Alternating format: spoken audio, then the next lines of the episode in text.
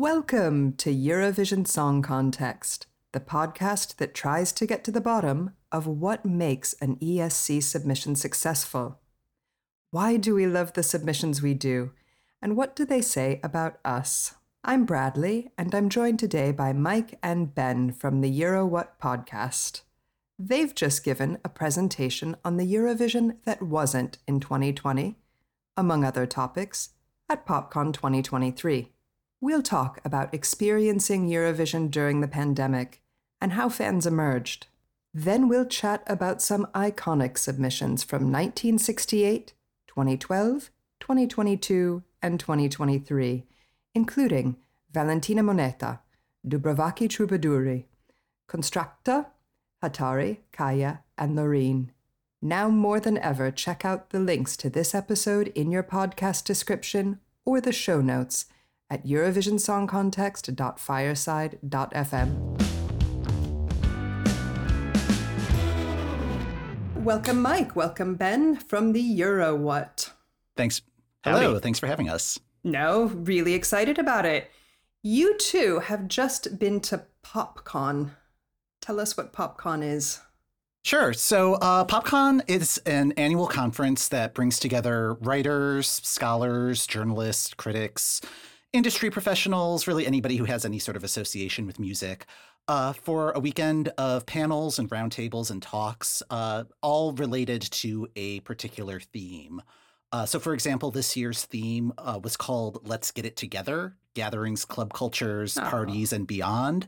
And yeah, it was just a collection of events that were all related to that theme and like wide ranging uh, interpretations of that theme. Yeah, yeah, like you had things that were very on theme and like were were were us just like cuz like our pitch was like very much okay, we can we can respond to this theme and look at it through a Eurovision lens. But there were like a few things where you're like, okay, this is just a paper that you're working on and you have found the exact atom of club culture to make this fit.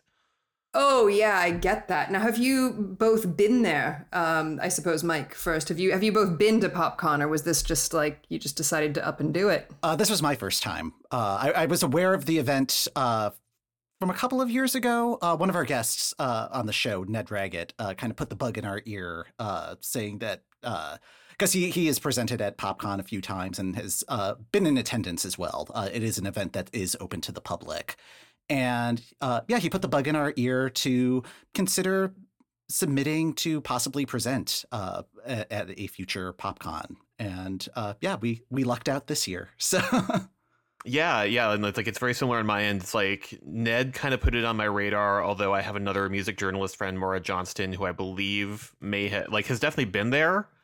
Uh, I'm not sure if she has presented or not. It would not surprise me if she had.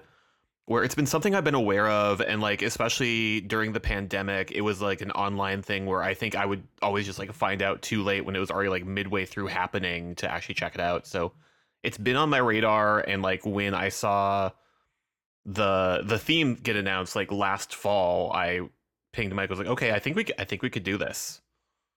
And it's in Brooklyn, so that's you know an amazing an amazing environment to be in for music. Yeah, no, and like the I had not been to the Clive Davis Institute before, which is where it takes place now. So like an offshoot of NYU that's over in Brooklyn. So Hmm. Yeah, you really lucked out with the theme as well. It's like, you know, you want to do a TED talk and the TED theme is like up, right up your street for that year. Do you know what I mean? Because there's the venue Yeah. and then there's the, the topic, I suppose, as well. yeah, yeah, like this has been sort of the the the joke on Twitter of like, what are you completely prepared to do a talk on with like no preparation? It's just like, yes, I'm ready. To, I am ready to go. Uh, but yeah, like the I think PopCon being in Brooklyn is fairly recent. Like I know previously they were at in Seattle at MoPOP, which is this very strange museum that is essentially just like one of the people who has a lot of money at Microsoft's like place where they store all of their weird collections of guitars. Essentially, Hmm. it's it's it's just like a really strange hodgepodge of things. So like PopCon was there, and like knowing its music connection because I believe before before like this museum of pop culture thing that it became, it was like the Experience Music Project or something. It's always had like a music tie-in. I believe next year they're going to be kind of shifting over to the West Coast. I, I assume like they want Oh. to have this sort of like go back and forth, you know, because that way all of the West Coast music people aren't always having to go over to the East Coast. All the East Coast people aren't always having to go over to the West Coast. Yeah, that's fair enough. I, I mean, I don't, I'm, I'm not, I don't know, I'm not enamored with that. As somebody who used to live in LA, I'm not um, a massive fan, but hey ho. I, I'm also not a California person, so It's just for a weekend. So yeah. Fair enough. Yeah, right. Yeah, we don't have to live there. Um, I'm looking at some of the the talks that were given. So, uh, crowds and power. What makes the masses stand up or sit down? Oral dispersals, geography, culture, and musical communities. Writing on raving, Brooklyn's queer and trans rave scene, a field report. That's nice. It sounds like, you know, that's delightful. Uh, divas to the dance floor, please. Performance aesthetics and iconicity. So, you know, what, given that that's, you know, your comp- competition, I don't want to make it sound like that. It's not a competition. Uh, but given that, you know, your speech was, go ahead, drum roll, please. Yeah, just uh let's discotheque inside my home, uh Eurovision and the and the pandemic. And and learning to open up again. I think I've hit all I think I've hit all the the bullet points Yep. the title, Mike. yes, it is. Uh, it is definitely an environment where it, it, there is a colon in every single title. So yeah, it's, yeah it's, it's, it's just like I am I am not an academic, but like I, I know what I know what those paper titles are supposed to look like. Is like you have like the fun contemporary pop culture reference, and then you have here's what my paper is secretly about in an in an academic name. Yeah, yeah, I feel you. I, I like I want a footnote, you know, where you get where you read through the paper and it's got like a third of the paper is paper and two thirds is just footnote, you know? Um yeah, yeah, I'm getting that from some of these. How did like how did it go? Tell me about it. Tell me about discoteching at home. Yeah, I mean, I, I guess like with uh, in the context of the conference, uh, it, it was a different style of presentation, and, and there were multiple uh, presentation formats. Uh, there were a number of panels where it was uh, usually a collection of uh, academics, uh, so three to four people reading a paper that was probably like seven to ten pages, and then. Uh, Kind of expounding on their topic and answering any questions that the audience had. And they were all papers related to the same sort of general topics, uh, similar to the ones that you had uh, just listed off. Um, but the, uh, there was other presentations that were more uh, conversation based. There was a presentation style uh, known as uh, critical karaoke, where uh, there was the topic and you were invited to select a song that is related to that topic. And you can present a paper, an essay, whatever, but it has to, it cannot be longer than the length of the song that you have selected. And uh, one of the main events uh, during the weekend was a track by track listen through of Beyonce's Renaissance, uh, with uh, Hmm. each track having somebody presenting uh, a response, an essay, something related to that track. It, it was a really cool way to listen to the album.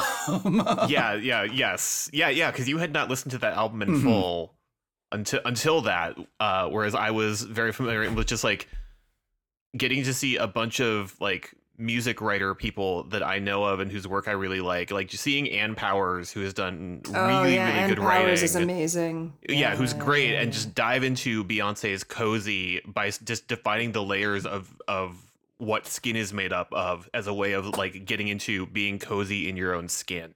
Wow. Yeah, I think Ann Powers did that um, top 100 of female artists a while ago. I think she worked on that project. She's great. Um, and I noticed that uh, this won't mean a lot to Europeans listening, but Jody Rosen and also Chris Molanphy. So that's really a star-studded um, mega event of people that write really well thought out musical criticism. yeah, that that was one of the fun parts of the weekend is we got to kind of geek out and uh, fanboy a little bit with, with some of the guests. We, we did get to hang out with uh, Chris Molanphy uh, for a good chunk of the weekend. So, um, yeah. You got to hang out with Chris Molanphy for a good oh yeah, chunk we got to weekend. we got to have lunch multiple times with Chris Molanphy. Oh man, I don't think I would have been able to. I no, like I, I- like one thing I did not expect to come out of doing PopCon was that like uh, I am now connected with Chris Molanphy on social media, and like he was like, "Hello, it is your birthday. Here's the song I think that was number one when you were born." I'm like, "Yes, it is Rick Astley." Oh no! I'm like, "Yes, no, no." Like the number one song in America when I was born Did you was Rick get? Are you are you basically trying to tell me you got Rick rolled by Chris Molanphy? Oh no, no, no. I, Is I that was I- basically what no, just I was happened? Rick, I was Rickrolled by the universe. uh, okay. is like to, And like specifically, "Together Forever" was the number one song, and like honestly, that specific slice where America said, "Okay, we will allow Stock Aitken Waterman one hit."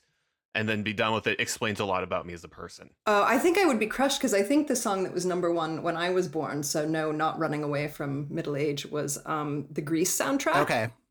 Um, and if you look at if you look at like the other whatever the other list is, it's going to be um, something by ABBA or something not by ABBA, but the Bee Gees. Mm. So yeah, I'm not loving the Bee Gees or uh, or Grease. So no, just no. Yeah. No. If if Chris Molanphy then had to be the person to tell me that, I think I would be crushed, just crushed. I don't think I'd be just yeah, please. Um, yeah, no, I'd I'd, I'd probably cry. Uh, but that's delightful. That's delightful that you've made um, you know, friends. For Europeans listening, um, who we we just went down a, a different, you know, a different track. Uh, th- those are some amazing, amazing, amazing music journalists. All three, um, really worth following up on. Did it, the people that came to see you? Um, how big was the crowd, considering that um, you know Eurovision? How many Eurovision fans were there? I, I saw you sent me this massive slide deck. It was very impressive, 160 something slides, sumptuous. If I can include it in the show notes, I will. Positively amazing, some just delightful images um, in Super HD. Very short on text, but that's yeah. fine. Well, yeah. Please well, make like, a coffee table book out of your out of your slide deck. That's what I'm saying. A large format coffee table book. That's what we That want. That was all Ben. like from yeah like yeah from from our side so like mike was saying so a lot of the weekend was structured around these panels where each panel had three or four presenters each presenter is doing like seven to like nine single space pages of here's what i'm working on or here's what i thought of in response to this topic we were billed as a round table and it was very strange to me because the members of that round table were me ben smith and then my podcast co-host Michael mccomb end of list of panelists. So it's like okay so it's less of sort of point counterpoint and more point also point. Uh so as long as we had been and like we had been given like we did not have to share our time slot with anybody like there were a couple things happening at the same time as our presentation so people had their choice of what to go to at 11 at, what yeah at like 11 in the morning on sunday of the of the conference.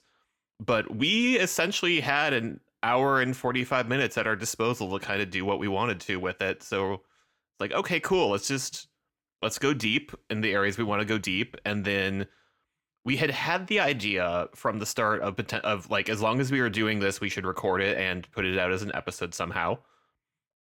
So we wanted to make sure that what we were releasing was something where we wanted to have visuals because the two of us talking for an hour and 45 minutes needs something to be engaging in the background everybody had slides and was just the idea of okay what can we do that will enhance what we're talking about and illustrate what we're talking about without being anything that we that for the most part we can't also include back in whatever recorded format this takes yeah, excellent. I'm gonna take a leap and assume that some people knew what Eurovision is because they they must be people that like music quite a lot and like live music quite a lot and maybe I don't know are they yes no yeah well yeah and like there was a session right on friday of the conference where i saw that somebody was presenting on georgia's fail like entry from 2009 that didn't ultimately make the contest we don't want to put in. It was like well i'm going to be there right away first thing on friday morning. Uh, is i want to know what this like somebody is presenting on the on the nation of georgia at eurovision. I hello we should chat. And like that was great. So like i knew that there was some level but also like that helped inform how we pitched our presentation is let's not assume that everybody coming to the room has seen the contest or understands it outside of sort of the reputation it had kind of in the mid 2000s as hmm. I mean that's that's great because uh you know I lived in Britain for six years and kept trying to sell it to people as like not what happened in the 1990s so you know it's nice to know that the uh, New York American benchmark is like 10 to 15 years ahead of the English I mean, one. maybe like I just like I also just like don't know like like I think people are familiar with Eurovision, especially now in the wake of the Will Ferrell movie, yeah but they may still only think it's a thing from that one Will Ferrell movie and not realize it's an event that has like a whole 65 year history.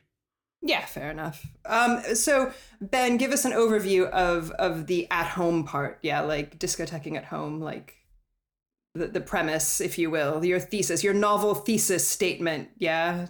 Yeah, is is like so in 2020 the Eurovision Song Contest was canceled for the first time in its history. We wanted to take a look at like just sort of the lead up to that and all of what that felt like. We wanted to talk about sort of the, what fans and fan media and people like Rob Holley and Eurovision again did to sort of keep the momentum going so that as the EBU behind the scenes was trying to figure out, okay, how do we come back?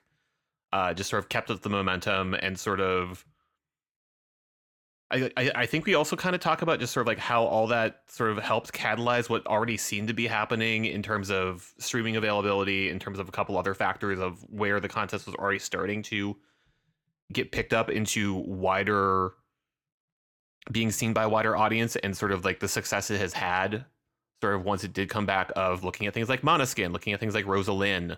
Mike, do you want to throw anything in? I think Ben pretty much covered it, but also kind of doing a little bit of a compare and contrast of what quote unquote normal Eurovision was prior to the pandemic and how 2021 was kind of bizarro Eurovision or like a funhouse mirror version of the contest and seeing hmm. how those two How so? Um well, the way that we structured our talk, uh we kind of hit some of the highlights of what a selection season looks like. So, talking about Albania uh, in the contest and how Festival e Congress is usually the first selection that happens in a given year and receives outsized attention from uh, the fandom just because it's the only thing that's happening in December, and how uh, in uh, December of 2020, the changes that that competition had to make in order to exist. And how those changes, like at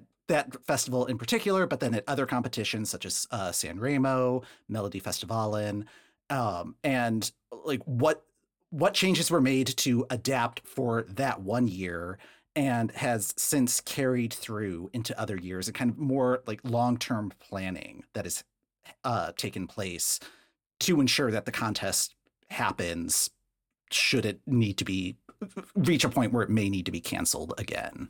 Oh, that's an interesting thought. I, I, suppose I'd never. I suppose that's very sad, isn't it? Yeah, I mean, and and that that was the thing. Yeah. I mean, like 2020, like that was devastating for a lot of people that the contest was canceled, but the fandom was able to come together to at least either recreate the contest or at least keep the activities associated with being a fan of the contest still happening or adapted or creating something new. Like there was a lot of creativity that was happening during 2020 and 2021 as well in terms of like how can we do these things that are on like completely online, mostly on social media and still be a fandom and get that social outlet that I guess people would say you would take for granted uh, until the situation presented itself. It's like, oh yeah, yeah, well, and like I think one thing that I had not thought of as sort of tying in with the at my home thing, but absolutely ties in, having now delivered the talk and listened to like the rough cut of the episode, is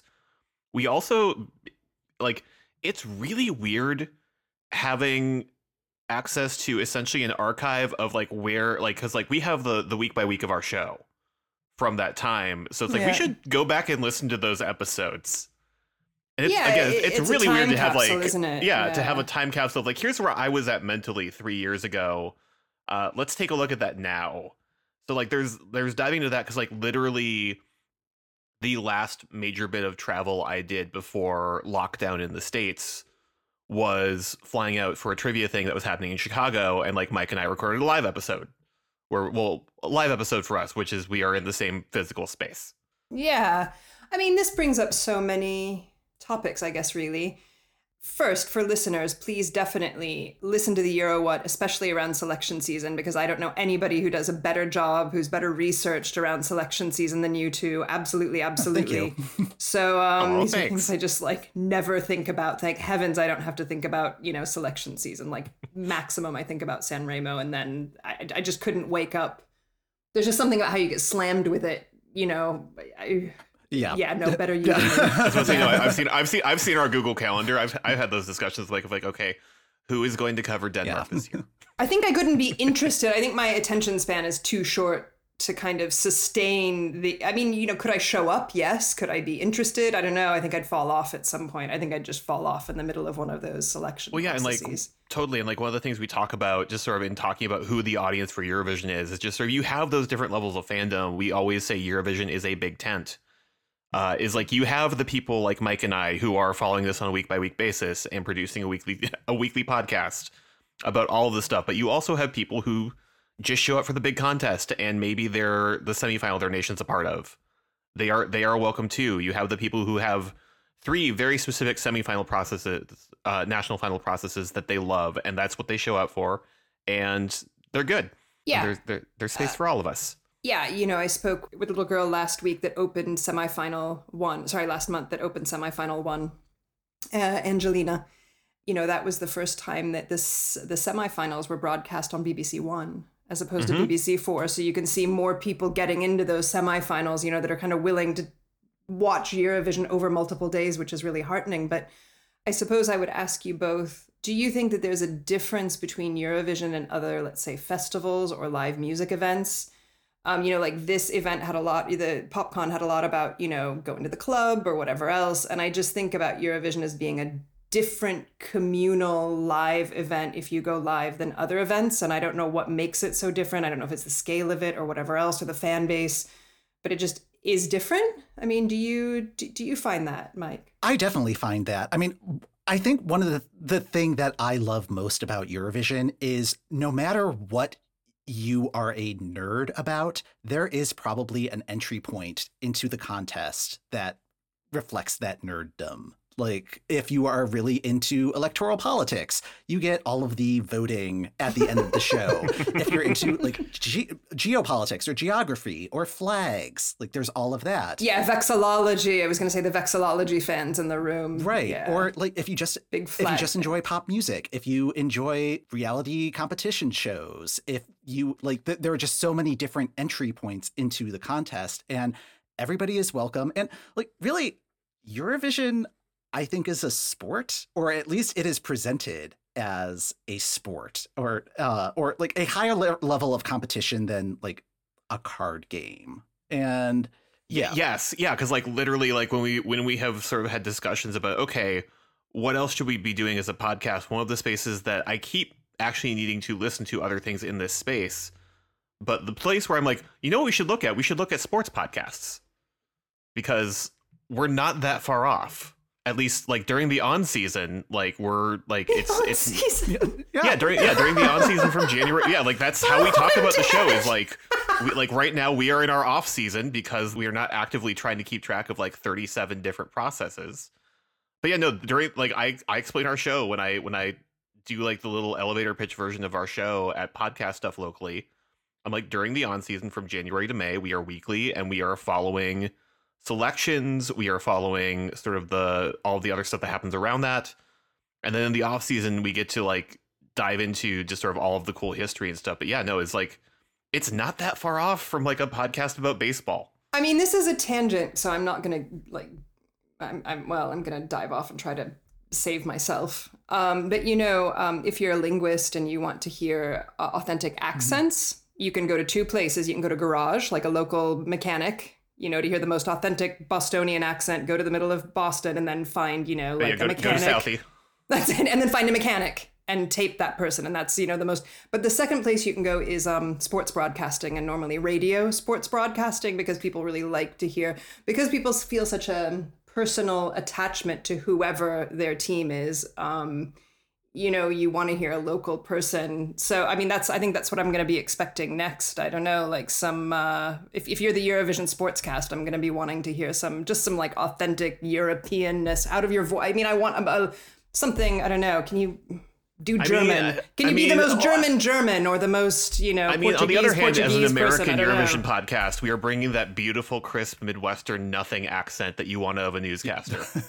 Oh, that is also true. Yeah, a national newscaster, a national yeah. newscaster, a national newscaster. Yeah, and you and a lot of you know Midwestern references as well, but also Midwestern kindness. You know, um, like I think about now Eurovision. I I do give the off reference to the county fair. You know, which I do wonder when people listen to your. Po- I'm like, did people? I know what they're talking about. Do people know? Do people know uh, what we're ah, talking you know, about? Just well, just thinking about Midwestern kindness, like at this point, yeah, no, it was, it was 2021 because it was it was James Newman.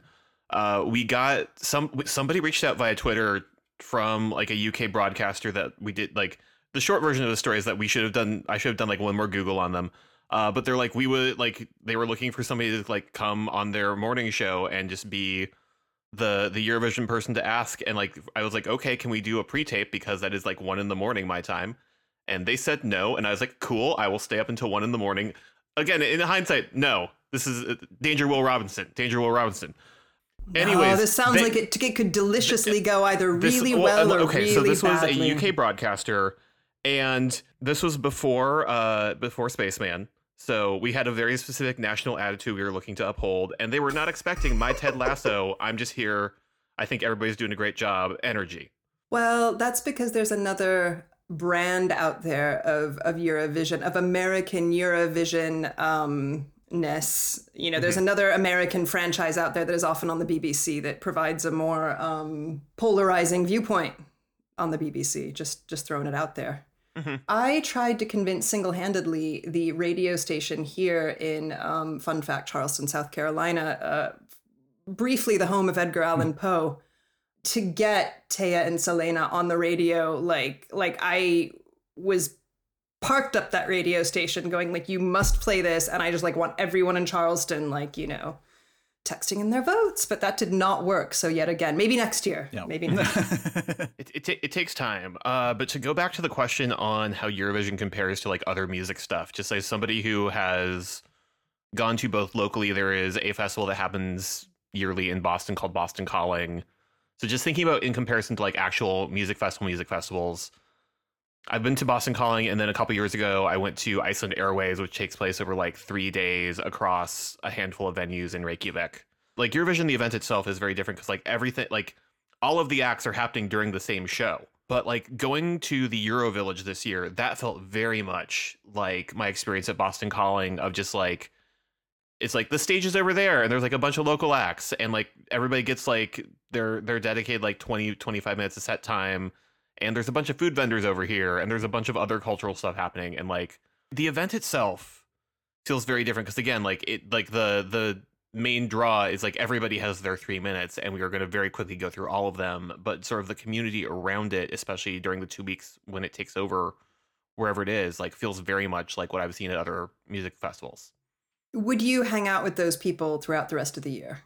Uh yeah like i i think like just like from the I, I like mike i you can probably speak to this more than I can just because you have been to more Eurovisions between the two of us. But like, no, like I feel like especially on my side this year, the people like so I traveled and split accommodations, whatever, whatnot, with uh with the team over at Twelve Points from America, another US based podcast where they're also Minnesotans, so it was just like very weird to have like six Minnesotans under one roof. Oh, I would love to hang out with six Minnesotans. oh for, yeah, no, we, for, we were for... having we for Eurovision, yeah. we were having a great time. And for uh, listeners but, that have really have no idea what we're talking about, um, I am not going to do a Minnesota accent, but they are delightful. Definitely YouTube that so I don't oh, insult yeah, no, you, anyone. Yeah, uh, yeah, no. If you watch the TV series Fargo, I was very impressed for a season when Martin Freeman, who is you know is Ford Prefect and is like more importantly like uh, Watson from Sherlock, so just very British, just nailing the upper Minnesotan accent. Martin Freeman's very good. Yes. It's very good. Yeah. Uh, but yeah, like would I would I hang out with these people? Yes, just sort of like everybody, like because like Sam from Twelve Points from America has been doing Eurovision related things for like a decade now, and she just knows everybody, and she's one of those people just because of that Minnesotan warmth will just see someone across the room. It's like it's you, and just like so, just like everybody, I just sort of met around that. And especially like a bunch of the people that we've had on the show where it's just like, hello, we are both in the same physical space at the same time, like the Aussie Vision guys. I love them. Uh, I've they're never delightful. met them. They're wonderful them, people, but I love them. I like right before Liverpool, they tweeted. They tweeted the um, I think it was them that they tweeted the amount of money it was going to take them to get from Australia to Liverpool, and then they were like, "This better be good because we're never spending this much money on a Eurovision ever again." And I was like, "That's refreshing honesty. That's yeah. honesty." yep. So Mike has his in with nerdiness, right? Like that's the the into Eurovision is being a nerd. Yeah. Yes. I, I think particularly as an American, if you're going to get into this, you're going to get into it because of like some weird inroad. Because like one of my inroads to it was was just terrible movies and, and Mystery Science Theater 3000, a show, a show that features terrible movies. Because wow, one of my favorite movies that's so bad it's good. We have talked about it on the show. It's from our first season, so it's it the the audio quality is a little bit rough. Uh, but we talk about one of my favorite like ter- so bad it's good movies, The Apple. It's this movie from 1980 where uh, essentially it is is filmed in 1979 1980 it is set in the far off future of 1994 uh, disco has not died uh, and like there is like the opening scenes are at the Worldvision song contest 1994 and like at some point like either like someone writing the movie up or the wikipedia page was like this is clearly an analog of the eurovision song contest i was like what is that uh Wait, I'm sorry. I'm sorry. I'm sorry. Hold on. We're burying the lead. You're Yes. telling me that MST3K Mhm. Got you into Eurovision. oh yeah yeah like well this movie this movie has not been on mst3k but yeah no No, I get it. I get it. Oh, okay. Fine. Fine. Fine. Okay. Sorry. I thought the movie had been in MST3K. No, You- no, they no. made a I am enough of a Mystery Science Eurovision. Theater fan that I seek out other terrible movies to watch without commentary. Oh, I do that. You. I watched a Joan Crawford movie the other night. This is way more information than you need. I think Mike nailed it. That like if you have some sort of nerdery, there is probably an angle for to get you into Eurovision through it. Yeah, yeah. I mean, yeah, fine. I will not lump Eurovision in with other things that you know I love that are widely not accepted, like the Choco Taco. Wait, wait. Did we did we cancel the Choco Taco? this is new. This is news to me. It What did- was, what- yeah. It got canceled, I think. Oh no. Or maybe What- maybe the lovers of the Choco. But you know, it's its like a, it's like a thing that it's like a thing that otherwise shouldn't exist, you know, but it does, and the and the world is better for it. I remember you you two from Eurostream. That's what I remember from the pandemic. that popped up during our talk.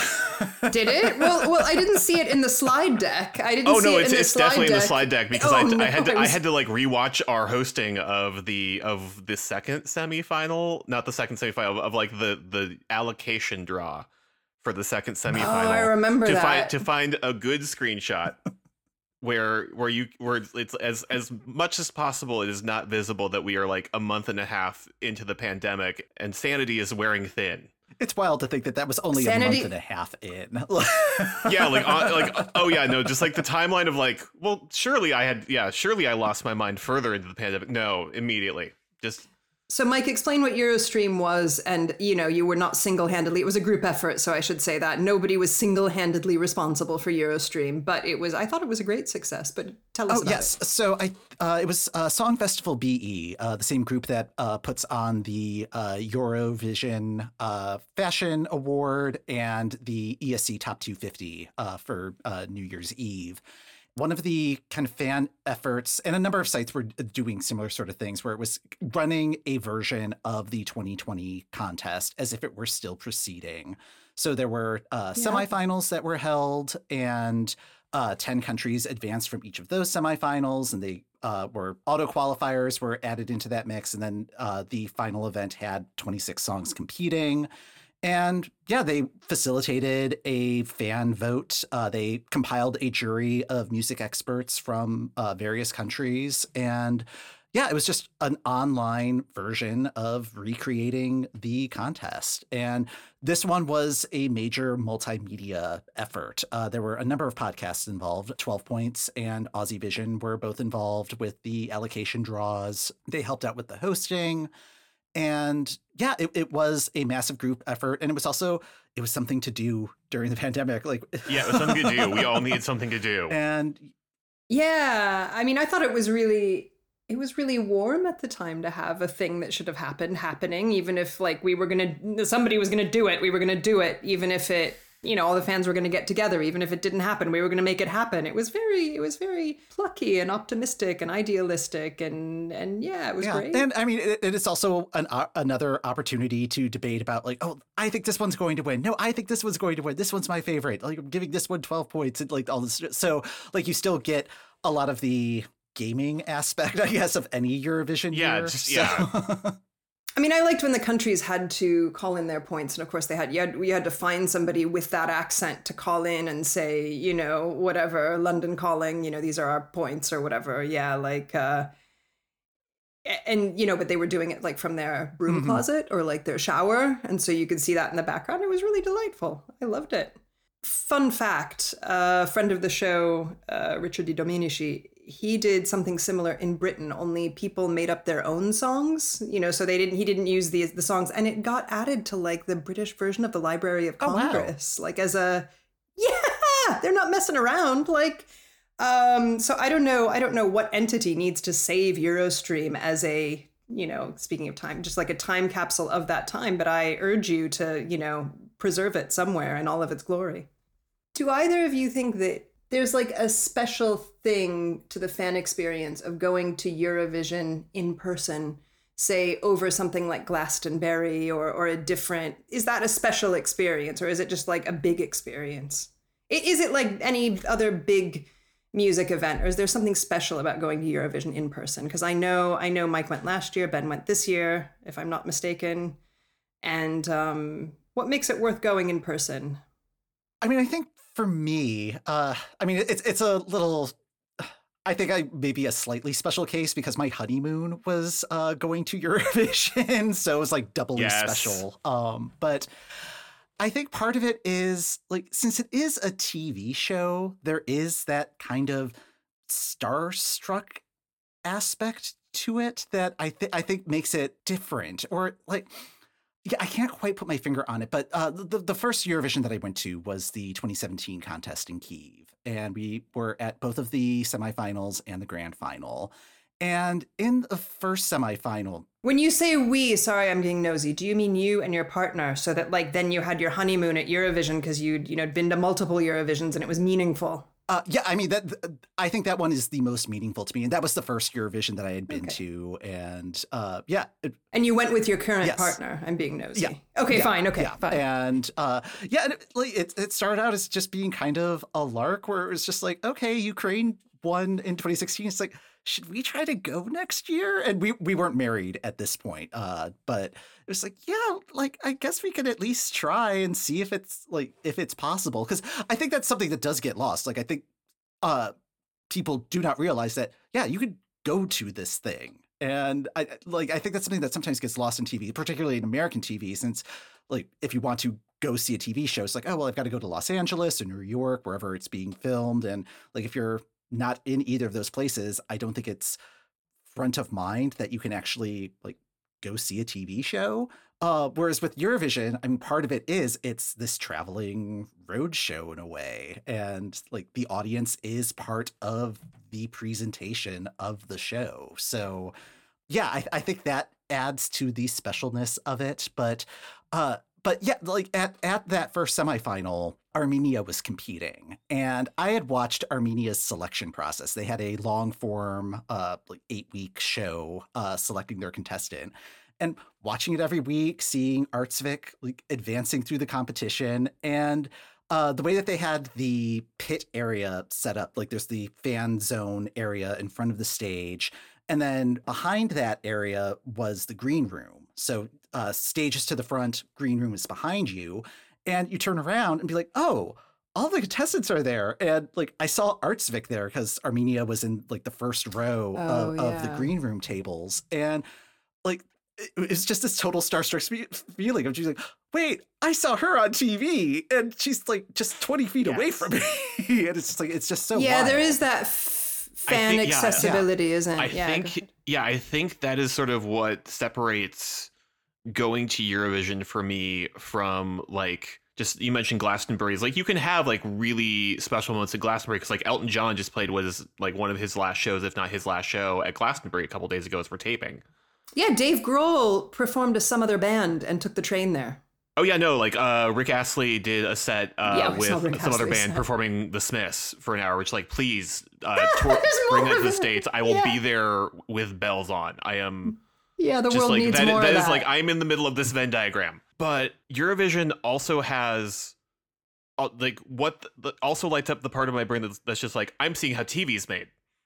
Of- this of- this is what you two bring me. You bring me nerdery and TV, and it's like a sporting event. And I don't know. This is what I love. I love talking to people about Eurovision Yeah. because everybody comes up with something different. You know. Oh yeah, no, just like there's a part of my brain that just wants to know how the sausage is made. That so that when I get to see like a stage crew, uh, in in 90 seconds, get some like get Armenia's staging for this year set up. and just seeing like how things get loaded on and off like that just like again that's just like part of my brain that's just very happy of just sort of seeing the the behind the scenes going oh this is how tv is made Yeah, I definitely never have that impulse. I like never.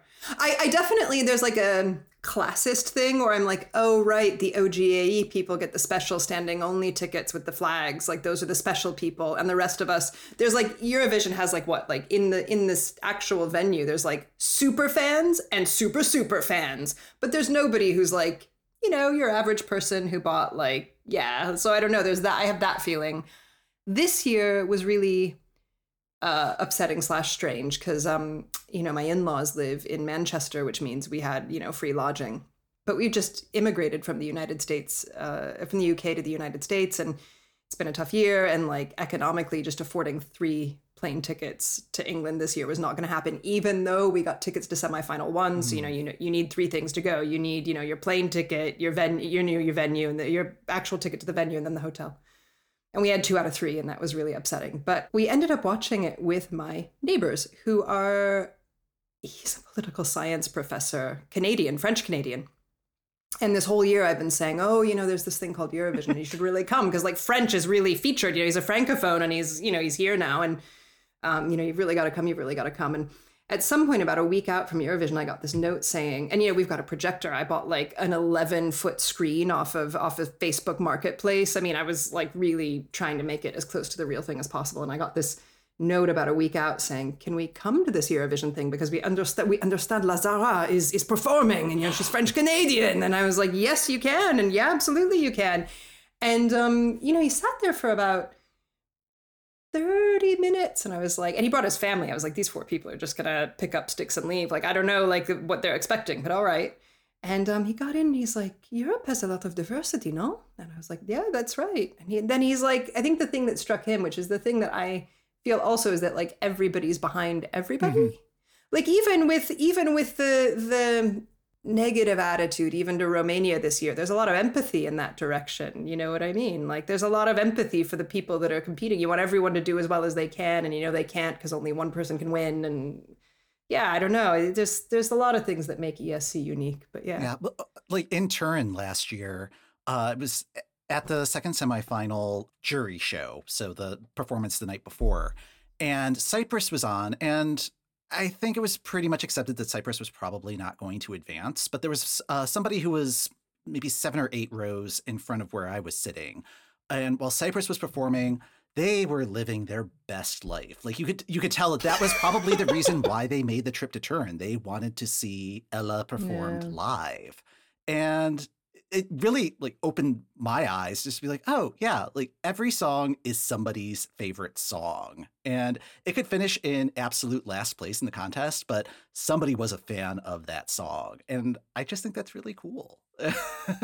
Yeah, and like especially under the roof of the arena, the people that are like there's like a you know, there's probably like a fair contingent where it's just like okay these are these are locals who have gotten tickets to the thing that is in town, but like everybody else that's there is there because they like the contest and they are excited about everything they are about to see. Yeah, I mean, I, I, it's maybe not the best metaphor, but I think about it as like you know when you were little and you could get into your like your grandma's box of stuff and like pull out weird things like ermine coats or whatever random stench be like, oh, this is. You know, this glorious thing exists. Why does this glorious thing exist? You know, and then you can pull out another glorious thing, and and yeah, I mean, I like all that about Eurovision. Ben, how was how was Liverpool? Tell us about Liverpool. I know about Turin because I was there. I, I saw Mike. It was I was Yeah, I was no, just- underwhelmed. I'm not gonna lie. in in chatting with people who have been to far more of these things than than I have been to is like I apparently picked like a very good year to start to go to go to Eurovision for the first time. When the various bids were being put together by the various UK cities, like Liverpool was just like we are doing all of these we are doing all of these things. We are laying we are just sort of letting this run rampant in our city.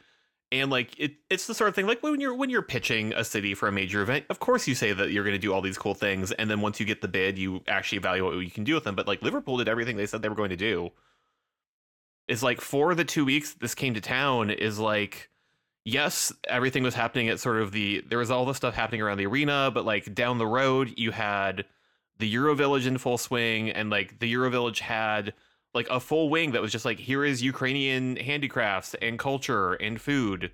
And the Uh, sauna. was- I hear there was a sauna. Yes, that was just like that Finland. Just Oh, sorry, just Finland brought a sauna. yeah, no, no, fine. just like that just popped up Monday morning of Eurovision week. Just like just like walking to the press center was like, oh, oh, that that's that's a thing that's here. But no, just like for like the contest itself, like the Visit Liverpool website, like there was like a full app of just like here are all of the things happening around town. Like these restaurants are doing a special are doing like a special menu item. All of the you know these places are doing free art stuff. Like just fully taking over the city. My memory might be might be bad, but I think you were both thinking that Scotland was going to end up with Eurovision before the announcement. Would, would that be Oh, yeah, fair to I, say? I think I yeah like I like I was rooting for Scotland just because I would like to go to Scotland. yeah, me too. But like too. admittedly this is just like uh li- like you think of Liverpool and you kind of think of the Beatles because just it, within the music press like we can't we we love that specific skiff Or. Gerry and the Pacemakers. Some people yeah, think of Gerry well, and the like Pacemakers. that's why maybe, that's why don't like for one of our Patreon episodes last year, I was like, okay, like, but there's other Liverpool music stuff, and like I thought they did a really good job of bringing that into things, particularly with the grand final and just like all of those covers. Oh heck, I'm glad it's never going to be in Manchester because my, you know, my husband's from Manchester and he's like the thing that happened in Manchester is Oasis, and I can live without like an Oasis, a very Oasis Eurovision, right? I don't need to be singing Wonderwall. Like I am, if that's the alternative, if the Beatles are the alternative, like definitely take it. I uh, no to answer your question, Mike. No, absolutely not disappointed with you. In fact, I've got impo- imposter s- syndrome sitting here with you. I'm not going to let that. No, um, no. I've, I've told you, my son, because I listen to so much Eurowhat at home, he thinks that you guys are the only people on the radio. He thinks that everyone on the radio is you two. And when he met Mike, he just like went into a corner and played with mud with a stick or something. He couldn't take it. He was like five. He was like, yeah. Oh, but yeah, it was like a fantastic experience this year. And again, like I was just trying to prioritize not being in the press center 24 7 just because that's not our show. Is just like there are plenty of other online fan driven blogs and stuff where like what they want to do is they just want to live tweet everything from the press room, and that's cool. Uh, that's not our show. And like I was just like, okay, who are all the people who I know who are going to be here who I've not seen? So like I prioritize getting to see uh our like one of the a person who's been on the show a couple times, Dude Point, great Eurovision Twitter presence. Just like we went over to the Tate Modern for for the morning and had a great time. Oh, that is great. Uh, met up with the Aussie Vision guys. Uh, we did kind of like is like twelve points, and I just sort of the Sunday before everything was kicking off, sort of like a quiet day for everybody. Like reached out to a bunch of the other podcasts we knew were in town. We're like, hey, we're just gonna be at a pub. Like, come say hi. Let's get a drink. I mean, I find the podcasting kind of like the community that's built up around reporting Eurovision to be kind of just as good as, if not better than the the official journalism that air quotes journalism that like I would much rather read like the Greek OGAE posts in English than read BBC news about Eurovision.